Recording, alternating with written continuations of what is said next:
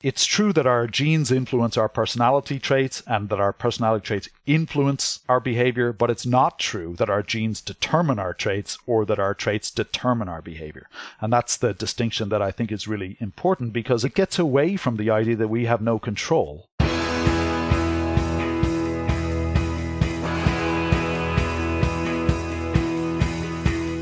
Welcome to The One You Feed. Throughout time, great thinkers have recognized the importance of the thoughts we have. Quotes like garbage in, garbage out, or you are what you think ring true. And yet, for many of us, our thoughts don't strengthen or empower us. We tend toward negativity, self pity, jealousy, or fear. We see what we don't have instead of what we do. We think things that hold us back and dampen our spirit. But it's not just about thinking. Our actions matter. It takes conscious, consistent, and creative effort to make a life worth living. This podcast is about how other people keep themselves moving in the right direction, how they feed their good wolf.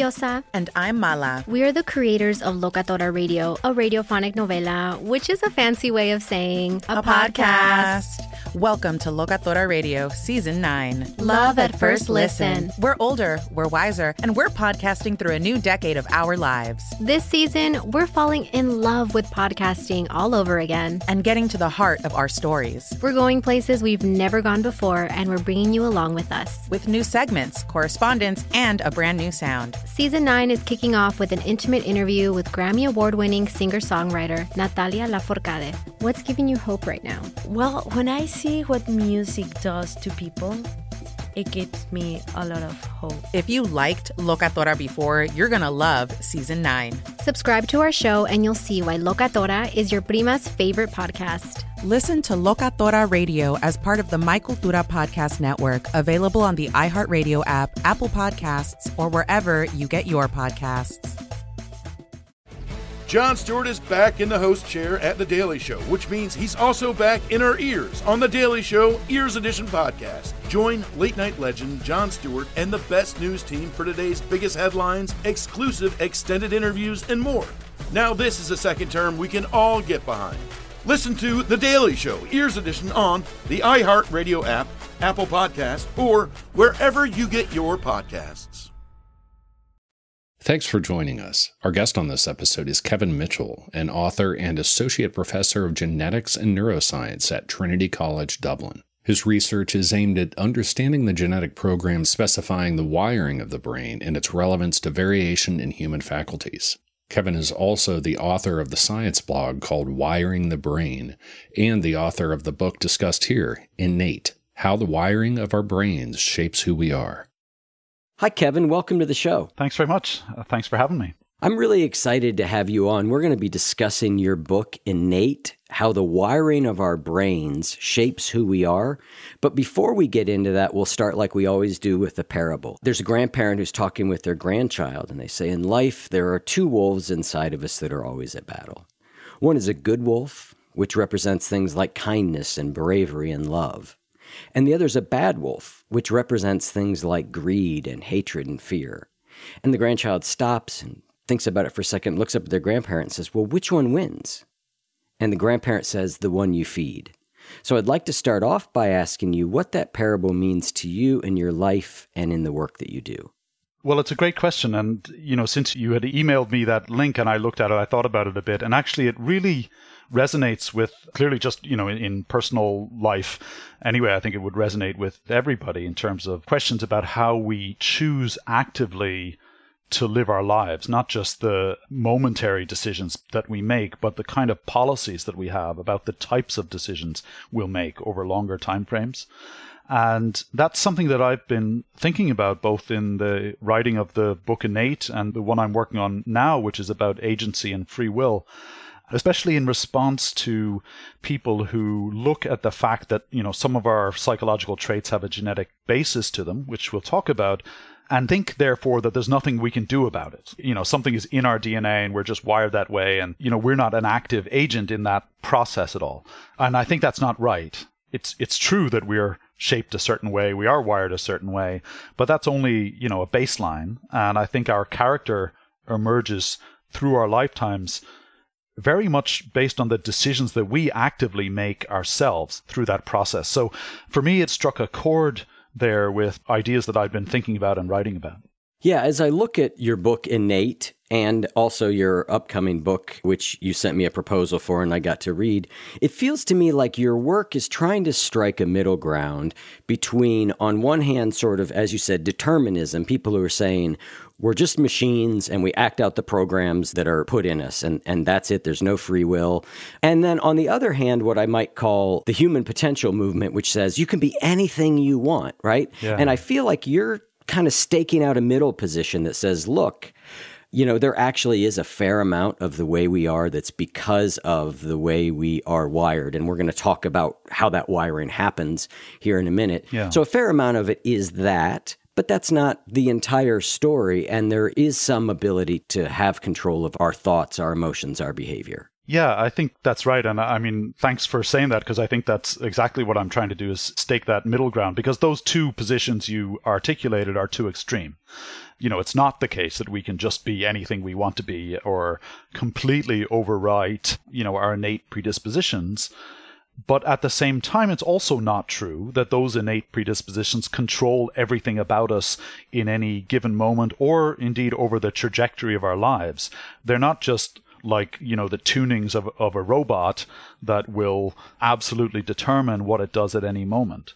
They're a baseline for us that does influence the way that we interact with the world. But I think, you know, one of the real themes of innate and also the, you know, all of the work really is about thinking about the relationship, especially between our genes and our traits, as a trajectory. There's not a direct linear correspondence between those things. There's an influence over our lifetimes, you know, in conjunction with all of the experiences that we have and the environments that we are exposed to and everything else. So it's very much an interactive kind of picture which in one sense is a little frustrating because it means the picture's just it's not a simple picture right you know it's complex and it's nuanced uh, but i think it's also just more realistic Yeah. And so the debate that most people hear is nature versus nurture, right? Yeah. And that's what we're sort of talking about here on one hand. It's my genes or it's my environment. Which is it, right? And I think any intelligent person now would go, well, it's certainly both. But you actually make a point that there is a third component to this that we're missing when we oversimplify down to nature and nurture. Yeah. Can you share a little bit what that third component is? Sure. Yeah. I mean, so the, the nature nurture debate, you know, really goes back to the question of whether a child is just born the way they're going to be or whether their upbringing really shapes them. And I think any parent who's had, certainly who's had more than one child, knows that they come different. they're not blank slates. Yep. So the idea that everything about us is shaped by our environment and upbringing just doesn't fit with our common experience. And also the scientific evidence shows that that's just not true. But at the same time, it's also not the case that the predispositions that are genetics, if you think of nature as corresponding to genes, which is that correspondence often drawn, that's not the whole picture because you can see two people who have the exact same genes, so identical twins, whose personalities and uh, you know cognitive and psychological functions may be clearly different from each other. Well, you know, we can see that in humans, but you can see that in, you know, experimental animals in biology and, and neuroscience, where, I mean, most of the work that's done on mice, for example, is done on genetically identical mice. And yet there's variation from individual to individual, even in incredibly tightly controlled environmental conditions as well. So it turns out that a lot of that variation just comes from the way that the brain develops. So if we think within the DNA of a fertilized egg, single cell fertilized egg that we all start out life as, mm-hmm. there's a sort of a, a, a program in effect for making a human being with a human brain. And that program brings along with it the aspects of human nature that differentiate us from chimpanzees or aardvarks or tigers or any other animal. But, you know, the relationship between the information in the genome and the end product is not like a blueprint. You can't look in the genome and say, you know, it says to make this many cells here and make those connections like that. You know, there is no sort of correspondence. It's more like a recipe. And the consequence of that is that the recipe doesn't specify the end product. It just specifies a series of processes or steps to make the thing. And so, you know, I like to say you can't bake the same cake twice. It doesn't matter how good your recipe is. There's going to be some randomness in the way this stuff gets mixed and the way that it gets cooked in the oven um, that produces some variation in the outcome. That's true for our brains as well. The genome just doesn't specify everything about the way your brain is put together. It just specifies the rules, and then all these complicated processes happen that just have some variability in, intrinsic to them, which is then a third source of variation besides genes and environment development itself, the process by which you know genetic information is realized to make an individual, that adds variation as well. So basically, what you're saying is if you were able to do this, maybe you are able to do this for all I know, if you were to take an identical egg and sperm that formed me, mm-hmm. and you took both those and you said, all right, here you go, go make Eric, what they make would be slightly different. Absolutely, yeah. Because the path of development would be slightly different. Exactly right. I saw something recently, an article about a woman who was complaining that she had spent $25,000 to clone her cat. And it turned out she got a cat with a totally different personality and character and everything else, which was sort of funny to me because it was obvious that that was going to happen. You, you know, what makes us a person, an individual, is not just our DNA. If it were, then identical twins would be effectively the same person and obviously they're not. Even from the moment they're born, the brains of identical twins are already clearly different from each other, and we can see that with neuroimaging and so on. So, yeah, right from the get go, there's already some differences in the way that that genetic information gets expressed in any individual run of the program. If we were to group these things, nature, nurture, and development, though, we would say that nature, genetics, development, those two things are what you would call innate, right? Yeah. You know, they make up part of who we are. We're not going to intervene in any meaningful way in those things. Yeah. Well, I may be taking a leap with that last statement. Yeah. The intervention bit is a slightly separate question, a little tricky, and it's probably not one answer for everything. Yep. Yep. So, what we can do if we want to understand where variation comes from in some say personality traits, right? You know, we can kind of measure various personality traits in different people. And I mean, that's a bit arbitrary. We put a number on things like extroversion or neuroticism or yeah. risk taking or um, shyness, whatever, you know, all those kinds of things. So, say we measure something like that. And then when we look across the population, we see there's a certain amount of variation in the population. Exactly the same as if we measured height and we see, you know, the typical sort of bell curve of lots of people in the middle and fewer people at the extremes.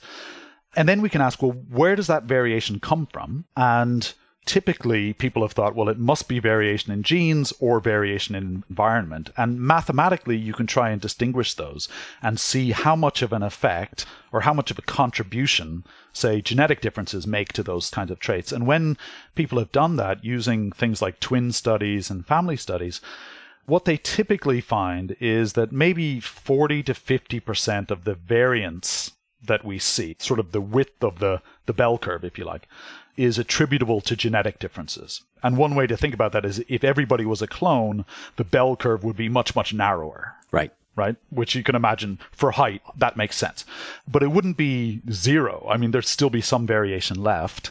And then the question is how much of that variation is due to you know specific experiences or environmental influences or family upbringing versus maybe developmental variation. And one of the sort of surprising findings from a lot of these twin and family studies was that the family environment doesn't seem to affect these traits very much. It doesn't really affect how extroverted or neurotic or conscientious you are, which was a, a surprise. And you could see that by looking at people who are adopted, for example, who share no extra resemblance with their adoptive siblings than they do with anybody else on the planet, basically. So, yeah, I mean, it really says parental upbringing there is not having much of an effect. And even twins who are reared apart, you, sort of the opposite experiment. You take identical twins who are reared in different families, and it turns out they're about as similar to each other as they would be if they had been reared in the same family. So the message seems to be that parenting doesn't have much of an influence on those kinds of traits. It's important to nuance that bit because those are precisely the type of traits that psychologists have defined in a way like they're sort of, you know, hardwired biological aspects of an individual. If, you know, say 50% of the variance is due to genetic differences, and then the family environment doesn't make much of a difference at all, then you're left with this question well, what's the rest? Where's the rest of that variation coming from? And what I think is that a lot of that is just developmental variation. And the upshot of that is that many of those traits are even more innate than it looks like they are just from the genetics alone. There's a possibility to look at the results from twin studies and say, oh, it's only 50% genetic, the rest must be experience or environment. But that's not necessarily true. It could be just developmental, in which case a lot of that is still innate. And then we get into other questions about what does it mean to have innate predispositions and how do they influence behavior? Yep. Let's move there next. Let me sum up to where we are now. What we're saying is that you're arguing there's a pretty fair amount of our underlying traits that are innate. What the exact numbers are, nobody knows, but there's a lot of innateness in us. And again, anybody, common sense would show us to be the case. I mean, there's innateness in dogs, right? I mean, you could just tell they've got different personalities, right? Absolutely. Yeah. So let's talk a little bit about what do we mean when we say underlying traits or predispositions? Yeah. What are we saying when we talk about those?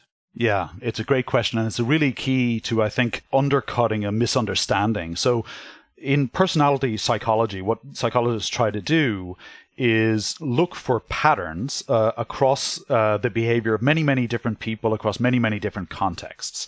So they're really trying to abstract away all the particulars of any individual's life so that they can look for dimensions along which people tend to vary in their behavior. In the English language, for example, there's about 8,000 words that describe something you would call a personality trait or a character trait or something like that. So you could say someone is is stubborn or strong-minded or strong-willed or um, obstinate or well, there's a whole load of other more insulting yeah. terms you could use depending on whether you're being you know positive or negative. But when you look at those terms, what you find, I mean, the one the examples I just gave you, it's kind of obvious that actually they're all tapping into the same thing if people vary in stubbornness or obstinacy or any of those other words, really that's all the one thing, right? And so what personality psychologists have tried to do is say, well, how many things are there like that? How many dimensions are there that characterize people's behavior sort of independently from each other? That is, the dimensions are independent from each other. And there's lots of ways you can carve that up. I mean, the ancient Greeks had, you know, the four humors of bile and melancholy and these sorts of things. You can have like, you know, two or five or 10 or 16 or 30 different dimensions. But the most popular ones are the big five extroversion, neuroticism, conscientiousness, which all kind of mean like what the colloquial meanings sound like. And then agreeableness, which makes uh, intuitive sense. And then the last one is openness to experience, which is sort of about imagination and creativity, openness to ideas, and, and so on. And those things together capture a lot of these basal dimensions along which people vary. And they seem to, in some way that's not well understood, reflect differences in the way the brain is wired. So, really, when you're talking about personality, what you're saying is that people have a tendency to act in a certain way across many different contexts. And really, it comes down to decision making. So, in any given context, we're going to understand what the context is, uh, use our knowledge and our experience to know kinds of options that we might have. But then I might, if I'm, say, less extroverted than you, I might tend to choose one option more than you would because I'm slightly tilted that direction, if you know what I mean. So, that's the way that I think of those as sort of a tunings of these basal parameters in the brain. Although, if you get into the neurobiology of it, what's interesting is that there isn't clear neurobiology of, say, conscientiousness or neuroticism or extroversion. There is a neurobiology of things that feed into them. So, risk aversion, for example, is something that we can measure even in animals. You know, you can measure how risk averse a mouse is compared to another mouse. And we can go into the brain and tweak the neural circuits that we know in some way modulate that and change how risk averse an animal is. So there's a biology of decision making that has a lot of these underlying parameters like how sensitive you are to rewards or threats or punishment, um, how confident you have to be before you make a decision how long you're willing to wait for a reward, how averse you are to risks, and how interesting you find novel things, all of those things. They can feed into these sort of statistical constructs, which is really what those personality traits are. So the idea is that we have some of these basal tunings. Our brains are really slightly tuned one way or another. And then the question is, how does that actually manifest on our behavior on a moment to moment basis? And there, I think you have to get into understanding the actual context of particular people in actual situations, right? Because the personality psychology abstracts away all of that idiosyncratic detail. Yeah. But of course, we're never behaving in just any given situation. We're always behaving in some particular situation. And we're not just abstracted collection of personality traits. We're ourselves with all of our knowledge and experience and everything else. And so those predispositions are the starting point. But as we go through our lives, we adapt to our environments. We create, in fact, our own environments. We select them over time and we make decisions about our own behavior and our own behavioral patterns over time. And we develop habits that actually most of our behavior on a moment to moment basis is really habitual. You know, we may have a, habits of behaving one way or another that have been informed over the course of our lives by whether we're more or less extroverted or neurotic. But right now, they're not being controlled by those traits, if that makes sense. Totally. I want to jump back to something you said there and make a point that I think you make in the book, and I think it's an interesting one, which is you're talking about, say, something, a tendency towards more or less risk aversion, right? Yeah. When we hear that these things are quote unquote genetic, those of us who are, at least like me, who don't know that much, think, oh, okay, let's find the gene for risk aversion. Yeah. And you make the point that it's a whole lot more complicated. You used a phrase there, the neural circuits. So talk about the relationship between genetics and something as complicated as a neural circuit. And what do we know about how those inform each other or create each other? Yeah. So there's two sides to that. One is something I've been working on for a long time, and there's a whole field of developmental neurobiology, which is just trying to understand what are the instructions for making a brain how do they actually work? When an embryo is developing, the brain gets set aside, you make nerve cells, they have to be arranged in really, really specific ways in different parts of the brain. You know, all these regions people will have heard about the cortex and the hippocampus and the cerebellum, and there's thousands and thousands of these. They're all really, really very different from each other, and they have their own sort of computational architecture and layout of neurons and connectivity within them. And then, of course, they all have to be connected up to each other in really stereotyped ways. So there's basically instructions encoded in the genome that specify at least the processes by which all of that wiring self assembles. I mean, the amazing thing is it does it itself, right? There's no one in charge telling it what to do. It's this self-organizing system, um, and of course, that's what you know billions of years of evolution will, will get you is uh, this amazing thing, right?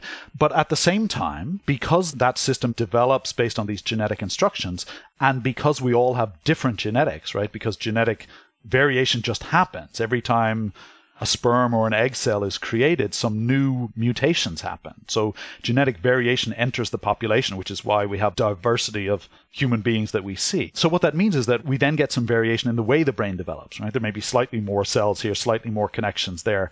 And so the, the wiring of these things differs between people and in some ways that are really, really complicated and complex and not well understood, that wiring manifests as our psychological traits.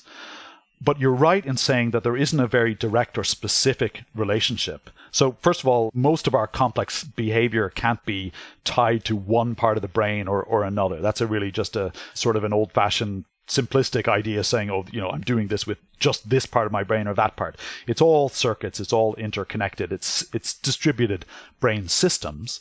And then, you know, on the genetic front, it's also not the case that just one gene specifies one part of the brain. It's loads of genes working together.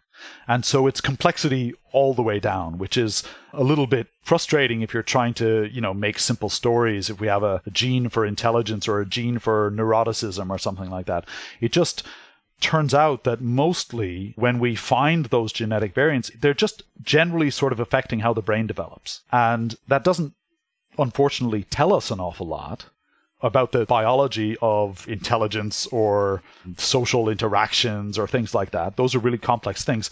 And the answer to understanding how they work is not in the genetics, even though differences in genes affect them.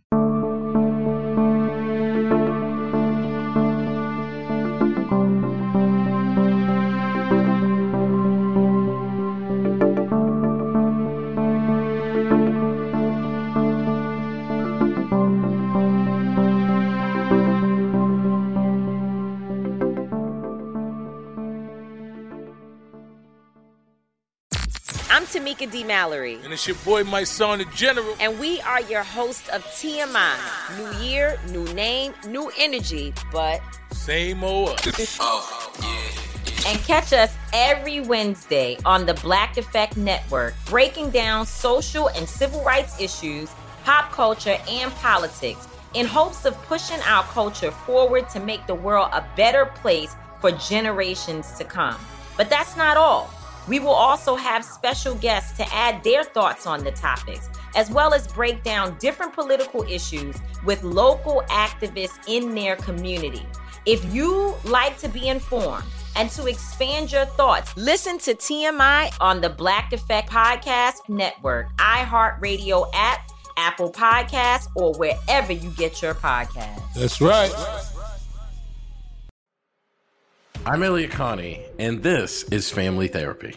My best hopes, I guess, identify the life that I want and, and work towards it. I never seen a man take care of my mother the way she needed to be taken care of. I get the impression that you don't feel like you've done everything right as a father. Is that true? That's true. And I'm not offended by that. Thank you for, for going through those things and thank you for overcoming them. Wow. Thank God for deliverance. Every time I have like one of our sessions, our sessions be positive. It just keeps me going. I feel like my focus is redirected in a, in a different aspect of my life now.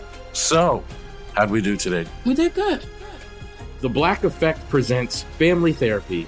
Listen now on the Black Effect Podcast Network, iHeartRadio app, Apple Podcasts, or wherever you get your podcasts.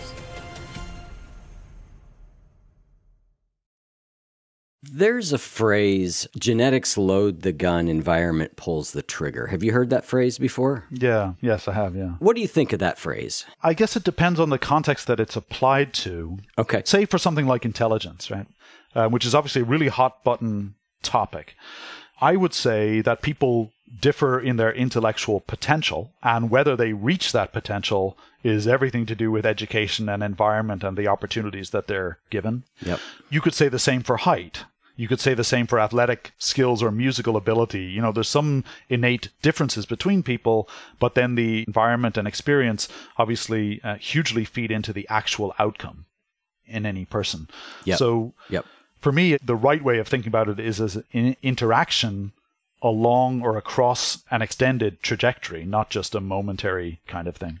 While I'm trotting out well known phrases about genetics and neurology, I'm going to bring out another one, which is neurons that fire together wire together, Hebb's Law. Yes, which is great. It's attributed to Hebb, but uh, actually it was a mentor of mine, Carla Schatz, who I think actually coined that term.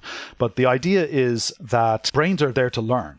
Yep. Right. So there's nothing hardwired about them, really.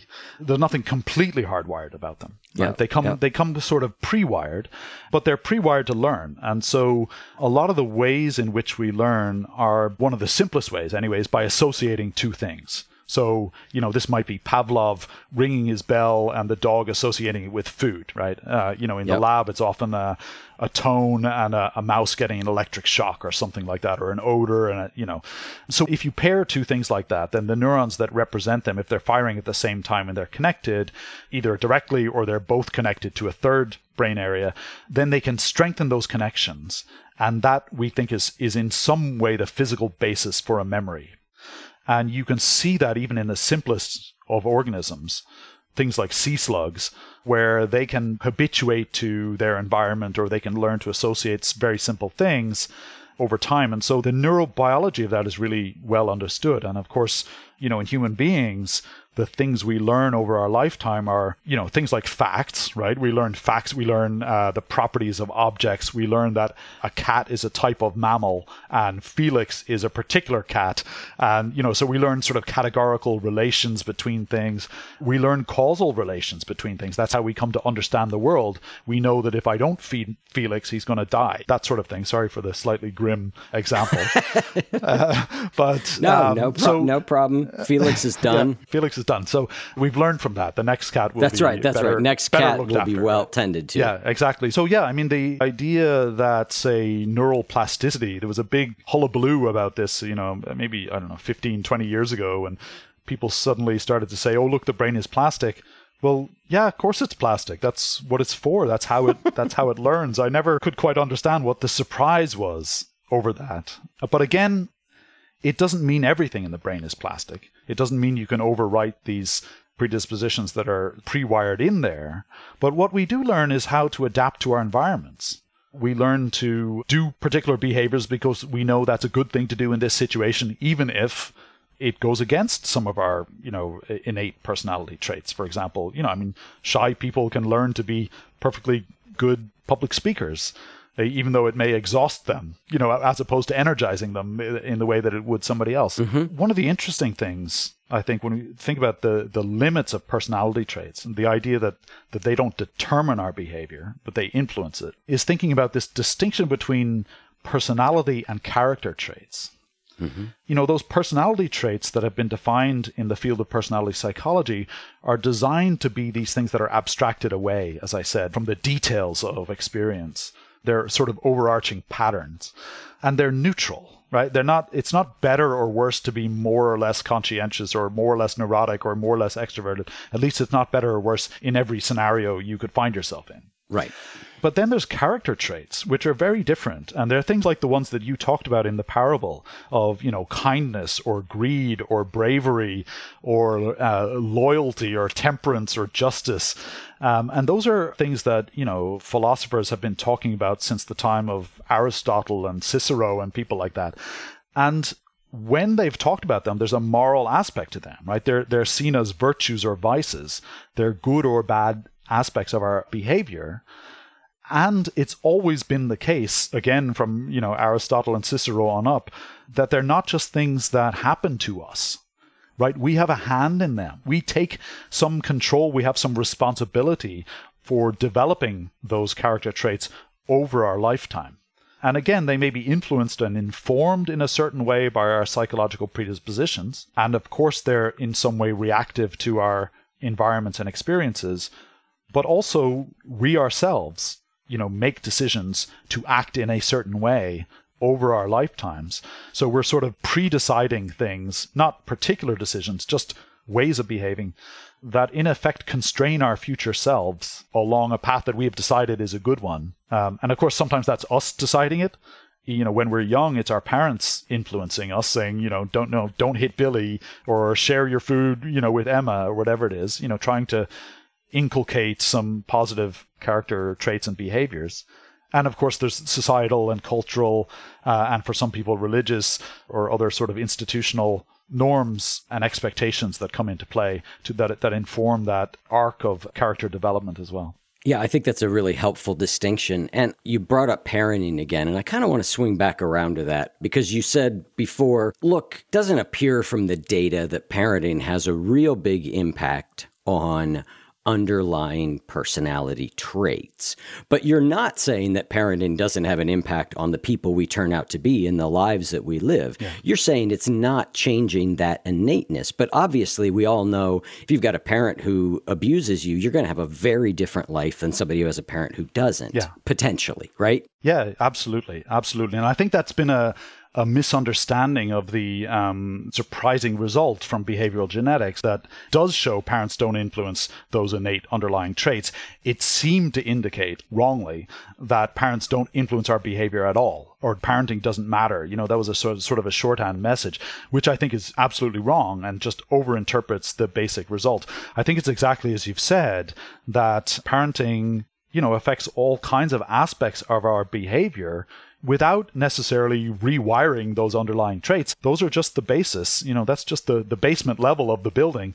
And um, as we go through our lives, you know, the examples that we're given, the expectations that we're set, the encouragement we get, or on the other hand, neglect or abuse or any of the sort of unfortunate, you know, negative uh, aspects of parenting as well absolutely can shape these adaptations that we make, our so called characteristic adaptations to the world, which include ways of being, right? Ways of behaving that we call character traits once they get sort of crystallized through time. And actually, I came yeah. across a really nice quote recently, which is a bit apocryphal. Um, but I saw it ascribed to someone named Lao Tzu, who was uh, a, an ancient Taoist. Chinese philosopher. And it goes something like uh, Watch your actions, they become habits. Watch your habits, they become character. And then I think it was Watch your character, it becomes destiny. Yeah, yeah. To me, that captured a lot of the idea that we ourselves are making these decisions, and every decision we make can reinforce our own behavioral habits in good or bad ways. Yep. So, uh, yeah, I think it's true that our genes influence our personality traits and that our personality traits influence our behavior, but it's not true that our genes determine our traits or that our traits determine our behavior. And that's the distinction that I think is really important because it gets away from the idea that we have no control that you know it's just in my DNA. I couldn't help it that way. It's my genetics. That's true only up to a certain point. Yeah, this distinction that we're talking about is one that's of key interest and importance to me. And what we're really talking about, I think, is how much choice do I have? How much free will do I have? Mm-hmm. And I think this is a really interesting question. And a little background on me I'm a recovering alcoholic and heroin addict. So I've been in my life in places where it felt like the amount of free will that I had to make a choice felt radically different to me. Yeah. You know, two days after having had a drink, of alcohol, when I'm addicted to alcohol, the amount of free will or choice I have feels radically different than it does to me 15 years later. Yes. And we could certainly say some of that is just the physiology of what alcohol is doing in my body. But let's broaden that out a little bit and talk about, you know, how much or let me say this differently. We can't say like, well, how much free will does somebody have? Like, who's the somebody and what's the circumstance? So, mm-hmm. talk to me about how you think about that idea of degrees of free will or choice. Yeah, it's a great question. It's one that I'm really interested in, and it's largely what my new book is about. Looking at free will, the question of free will, first of all, do we have it at all? Do humans have free will? Is it a real thing or is it an illusion? I think, you know, it's popular these days to kind of say, oh, you know, neuroscience or even genetics or psychology has shown that we don't have free will. We just, our brain makes a decision and then maybe it informs us about it and we make up some reason about it. Uh, but really, it's all just physical stuff happening in our brains. I think that's not right. I think it is true that we as agents and this extends to you know animals and things as well really do make decisions. And we really have causal power in the world as an entity right? We're not just pushed around by things in the environment and we're also not just pushed around by our own parts. Mm-hmm. we're not just a place where complicated things happen right? We're in the driver's seat for a lot of the time. Yep. however that doesn't mean we have complete absolute freedom right? Which is a kind of a non sensical, incoherent notion when you dig into it a bit. Uh, some people would want to say, well, unless I can act unconstrained by any prior cause, then I'm not really free and I don't have free will. And to me, that doesn't really make any sense because acting for no cause also means acting for no reason, you know, on the basis of no information. Just doing things at random if living organisms did that, we'd never have evolved. The whole point of life is doing things for its own reasons to keep itself going, right? And we, and we come from millions and millions and millions of years of evolution of life that has done that. So living things do things for their own reasons. And that's where agency, I think, can be found. You know, if you get into the biology of that and you get into the biology of decision making, how do we actually make a decision? Then you can see there's all kinds of things going on, all sorts of different neural systems at play at the same time. So we will, you know, look at a situation, we perceive a load of things, we map what's out in the world, we look for threats and opportunities, we have various goals. We monitor our own internal state to see, am I hungry? Am I thirsty? Uh, you know, what do I want to do? We prioritize some goals versus others. We kind of run through in our minds a set of possible options and then we weigh them up and decide, well, which is going to give me the best outcome here, either in the short term or the long term, and so on. So there's uh, really, really complicated processes going on there. And not surprisingly, those things actually vary between people. So they vary in terms of, say, risk taking. You know, that's a parameter that feeds into decision making and how much control you have. But also the level of sort of rational conscious control that we're each able to deploy. That's a trait that can differ between people. And actually, in an obvious way, you can see that it develops across the lifetime because babies don't have any rational conscious control. It's a skill, actually, that has to develop and that can be worked on and has to, you know, as we mature. But, you know, some people are more patient than others. Some people are more perseverant than others and so on. So, you know, for me, one of the pieces of evidence that free will is a real thing is that people clearly differ in how much free will they have mm. in a psychological sense. You know, some people are very able to control themselves. Uh, they're not impulsive. They plan over a longer time frame. They're able to prioritize longer term goals over shorter term ones and so on.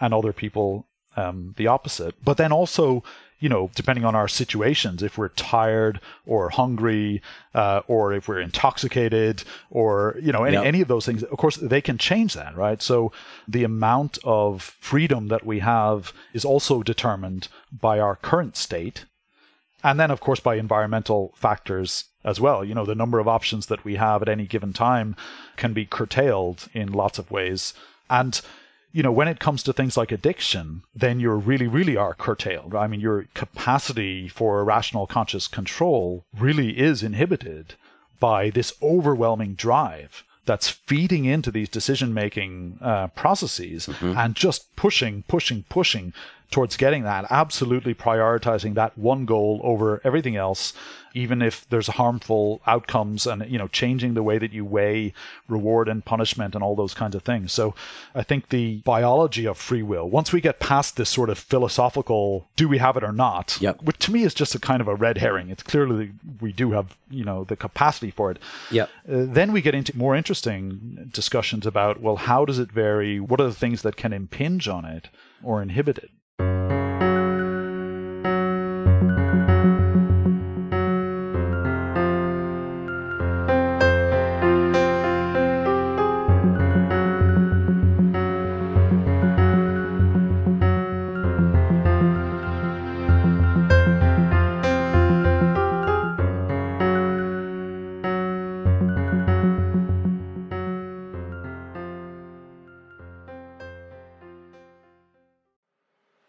I'm Elliott Connie, and this is Family Therapy. My best hopes. I guess identify the life that I want and, and work towards it. I never seen a man take care of my mother the way she needed to be taken care of. I get the impression that you don't feel like you've done everything right as a father. Is that true? That's true. And I'm not offended by that. Thank you for, for going through those things and thank you for overcoming them. Wow. Thank God for deliverance. Every time I have one of our sessions, our sessions be positive. It just keeps me going. I feel like my focus is redirected in a, in a different aspect of my life now. So, how'd we do today? We did good. The Black Effect presents Family Therapy. Listen now on the Black Effect Podcast Network, iHeartRadio app, Apple Podcasts, or wherever you get your podcasts. Addiction is one of those, I think it just is a very easy to understand. And when I say understand, sort of, I mean visualize what we're talking about. Addiction is tremendously difficult to understand as an overall phenomenon. Mm. But we can see, you know, that an addict is clearly being driven by something, you know? And so it's so interesting because what I loved about reading your one book and your proposal for the other book, which uh, I can't wait till it comes out because I love the way you arrive at we do have free will. There's so much of that was so fascinating, we just don't have time for. But one side, one extreme says, well, just choose not to use the drug, right? Just choose not to do it. Mm-hmm. And there's some truth in that. There is ultimately a choice being made, right? I'm choosing. Yeah. The flip side says, I'm an addict. I'm out of control. I can't do anything about it. And the truth is somewhere in between. And as somebody who has been around people who have addictions most of my adult life and have had them a couple times myself, I'm I'm so fascinated in what are the levers Mm-hmm. that are actually at work there. You know, like Yeah. if I could have an answer to to one question, well, actually, I'm not going to say that. There's a thousand questions I want the answer to, but one that would be up on high on the list would be why do some people recover and others don't? I don't understand it. You know, Yeah, because I've watched people I care about deeply die. You know, Yeah. from the same disease that I have recovered from and Hmm. just don't understand it. But getting some insight into what some of those levers are, I think, is really interesting. Yeah, and let me preface this by saying I'm not an expert in addiction biology, but I have some familiarity with it. But I think one of the key things to keep in mind is, you know, not to put all of the emphasis on the individual. Yes. Right? Because of course there's the social context and the environment that's so so crucial and maybe absolutely a determining factor in, you know, whether somebody does recover or remains addicted or worse.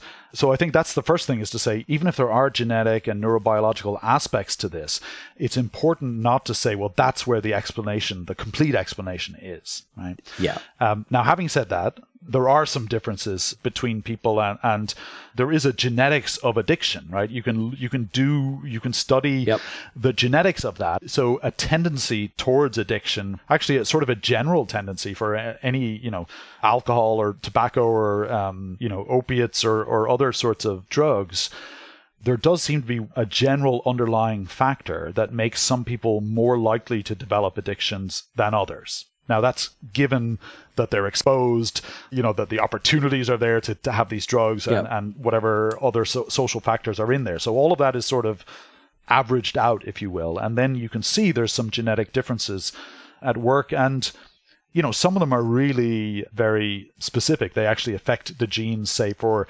metabolizing alcohol. So there are people, um, this is a, a trait that's common in East Asia and Japan in particular, people who can't metabolize alcohol well, it builds up as a, an aldehyde that it give, makes them feel really sick.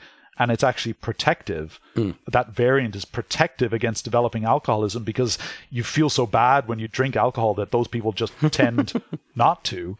Yeah. Um, so there's a few sort of specific genetic variants like that that affect the proteins or the enzymes that actually metabolize the drugs or the receptors that sit in the neurons that that actually you know like opioid receptors or nicotine receptors and so on but then there's also a really broad kind of what they call polygenic effect which just means loads and loads of genes are involved which seems to feed into this general addictiveness personality trait if you will the biology there is just really not known. It's probably pretty generic and kind of complicated, and I'm sure it won't come down to you know one particular pathway. You know, it won't be just like dopamine signaling or something like that. It'll it'll be more complicated. Yeah.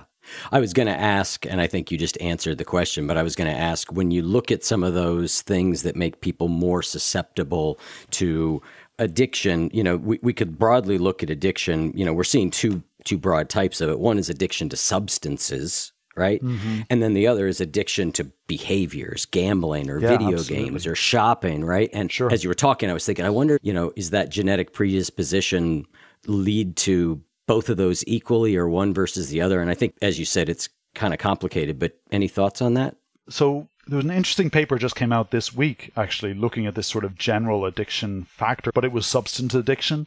I don't know whether the genetics or the neurobiology has in any way distinguished something like a gambling, you know, addiction, the tendency towards that, or you know, like you said, the you know addictions to shopping or Instagram or Twitter or you know any, any of these other things that that are just behaviors that we Yeah. that we develop. You know, my guess is that all of those things will have an input from lots of different personality and character traits. You know, Yeah. how sensitive we are to rewards, how willing we are to take risks, how impulsive we are, how conscientious we are about planning, you know, over longer term, prioritizing longer term over short term gratification. Yeah. All of those things will feed in and probably in different profiles in different ways in different people.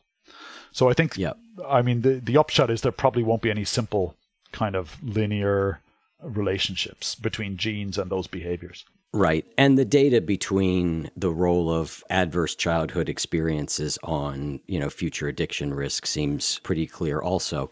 You know, one of the things I think a lot about is, uh, and we kind of keep circling it, but I do work with coaching clients and a variety of different things, is this idea of tendencies versus predispositions. Mm-hmm. Like I'll have people come to me and say, I'm the kind of person who X Yeah. right? And while there is value in recognizing your tendencies, there's also value in recognizing the ability to go beyond those. Yes. Yeah, absolutely. And I think, you know, it's one of the interesting things. So some people would say, in talking about, again, about human free will, that we just have these traits, our brain is just wired a certain way. And they would even say that, you know, we do things for reasons that are unknown to us and unknowable. We can't know why we do things. And also, they'll say that, you know, that my brain is wired just to do these causes that I had nothing to do with. So, first of all, that's wrong, I think. Yep. Uh, you know, as we talked about in terms of character development, we as agents play an active part in that throughout our lives. And secondly, the idea that our reasons are just opaque to us, that we can't know them, is also just clearly wrong. I mean, those huge parts of our brains are devoted to reasoning about reasons, to thinking about our own thoughts, and we can express our motivations to other people. So it's very clear that we do have access to a lot of our motivations and reasons. Now, it may be effortful. We may be wrong sometimes, but but we're not wrong all the time. You know, we're we're actually really good at that, and in fact, we're really good at understanding other people's motivations. That's what a lot of social cognition is all about. We're really hyper specialized as a hyper social species for precisely that kind of cognition of reasoning about reasons. And so what I think that gives is access understanding those things in the first place, knowing that you have this kind of trait is super useful. So uh, knowing that you're say a procrastinator is really really helpful if you can then actively put in place behavioral aids, if you will, Mm-hmm. that you know you're not going to do this task next week. You you know you're going to put it off and do something else instead of it. So you make yourself put something in your calendar so you absolutely have to do it, and you know you develop the discipline to do that if you can. I, Yeah. I mean I'm terrible at that, but but I try. But Um, you've so you're clearly not too terrible because you're fairly Well- successful. So yeah. Well, um, yeah, you'd be surprised, but um, yeah. But I think you know all of us can try to do that. And for me, the key thing is in recognizing I'm not going to change my tendency to procrastinate. yes, But I can put in place behaviors that allow me to adapt to that so that it doesn't drive me and have negative consequences in my life. Right. And and that I think is the key thing. So if we're thinking about, you know, kind of self-help and personal development, pushing against yourself or thinking that you can change those underlying predispositions, to me, that's a futile exercise and it's only going to lead to frustration and a kind of a cycle of bad outcomes. Yep. Whereas recognizing what they are and recognizing how they impact on your life and then saying, well, I can prevent that impact by doing A, B, and C. To me, that's a much more positive and much more practical and effective way to approach things. I love what you said there. And one way of thinking about that, again, you know, making everything about me, which is just for illustrative purposes, I think that I have an underlying, well, I know I have an underlying tendency, which is if I take a substance, I'm probably going to want to take it all the time. Yeah. I don't think that's going to change. Yeah. The times I've thought it would change, I was wrong. By and I've learned that through hard experience.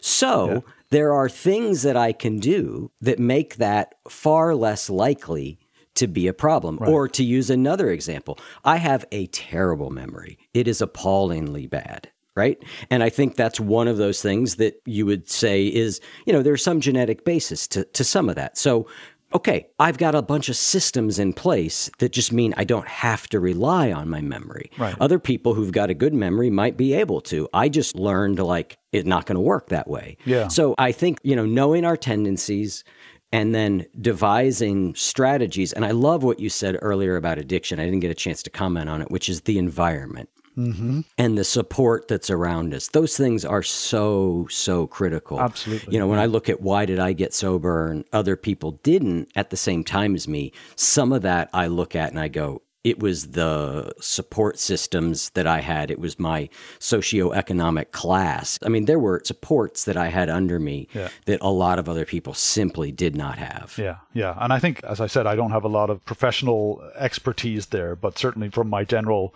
understanding, I think that that's exactly right. That those sorts of social supports are key, you know, in terms of knowing that you have a tendency that one has in a tendency a tendency towards wanting to take a drug if you take it you know wanting to take it again then you know the steps that you can take is make sure that you're not in the situation where those things are about right yeah you know so you're preempting you you know you know that you're going to give in to temptation if it's there i don't mean you in particular um, and so you're, Yeah, yeah, you're, yeah, I get it. you're just taking preemptive steps ahead of time to make sure you're not in the situation where you're exposed to that kind of temptation or or the opportunity so yeah i think those aspects are things that people can control in principle at least Yep. in practice some people may be able to control them better than others for reasons of their own biology or for reasons of sociology and the environmental context and the the amount of freedom that they have to create their own environments themselves Yep. There's a line that you wrote that I really loved. And this sort of summarizes, I think, a lot of what we're saying in a pretty short way, which is the slate is most definitely not blank, right? We're not blank slates. That's what you're saying. Yeah. However, you say slates don't have to be blank to be written on. And I think that summarizes it Yeah. really well. Like, yeah, of course we're not a blank slate, and the slate can still be written on. Yeah, thanks for saying that because that to me does sum it up. And like you said, it's a middle ground, which I hope is the realistic position. You know, that the two extreme positions of either complete freedom or total determinism are both false. And there's a much more nuanced, interactive kind of story to be told. And, and it's a story that we're telling ourselves, right? I mean, we're very much the authors of our own stories mm-hmm. in an ongoing way we start with some sort of predispositions and so on, but we become ourselves through our lifetimes. And we, we go on becoming ourselves in ways that we have a large input to as well. In your latest book, you're talking a little bit about why you think we have free will. And you say that the nervous system allows multiple signals to be simultaneously parsed and processed. Multiple, perhaps conflicting aims must be weighed against each other and an action selected. And that made me think because I was just reading some paper a couple weeks ago from uh, an evolutionary psychologist who said that something similar to that they think that's what emotions are. Emotions' job is to help us sort out when some of these multiple subsystems arrive at a draw, so to speak, right? Like mm-hmm. one subsystem says, do this, the other subsystem says, no, I don't think so. And another one's like, wait a minute, you know, that emotions then arise as a way of deciding among those. As I read that line from you, I was kind of curious if you've heard that theory and does it make sense to you? Yeah, absolutely. So, a way to think about this is think of the function of the brain. It's not for thinking. We use it for thinking, but it didn't evolve for thinking. Mm-hmm. It evolved for control, right? It evolved for controlling us in a way that allows us to persist. And actually, in the simplest sense, parts of our brain that control our physiology are rebalancing when our internal physiology goes a little out of whack you know they release hormones they they say hey you know you need to do this you need to do that and some of the ways that we ensure we keep persisting are behavioral. You know so behavior mm-hmm. is part of this control process. And it's obviously goal directed and the overarching goal is to keep us alive and in an evolutionary sense to you know keep us reproducing and so on. Mm-hmm. So if you think about that as a control system then within that what you're going to want to have is some control signals that can specify certain drives. And i think the emotions exactly convey that kind of information. And so some of them are really powerful ones like fear and pain for example mm-hmm. which can actually just say, you know, ignore everything else. Stop ruminating about what decision to make here. Run. That's just just run. That's it. Yeah. So it's just Right. like the signal is don't do anything else. I'm taking over. You're running. That's it. Yep. And then, you know, other ones, the sort of physiological signals like hunger and thirst, those are very much control signals as well. And what they do, I think, is prioritize. So they upweight some of these possible actions because they upweight the drive that they're associated with uh, versus all the others. So if you're very hungry, you'll be inclined to go and get something to eat. But for example, say you're an antelope approaching a watering hole and you're worried there's a lion around. Well, then maybe your hunger will win, maybe your fear will win. Yep. Yep. And so these are balancing signals.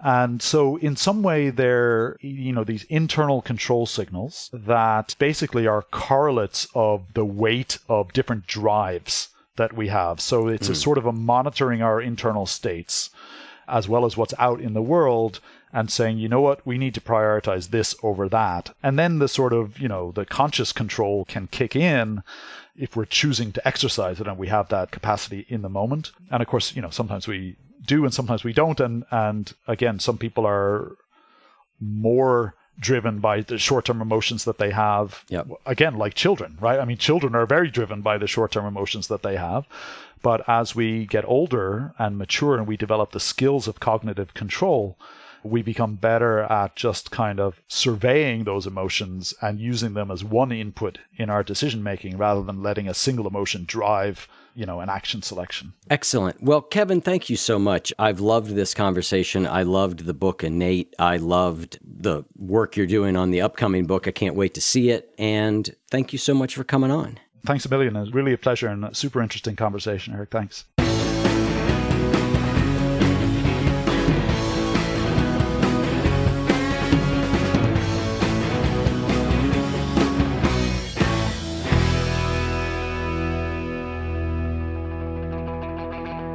If what you just heard was helpful to you, please consider making a monthly donation to support the One You Feed podcast. When you join our membership community with this monthly pledge, you get lots of exclusive members only benefits.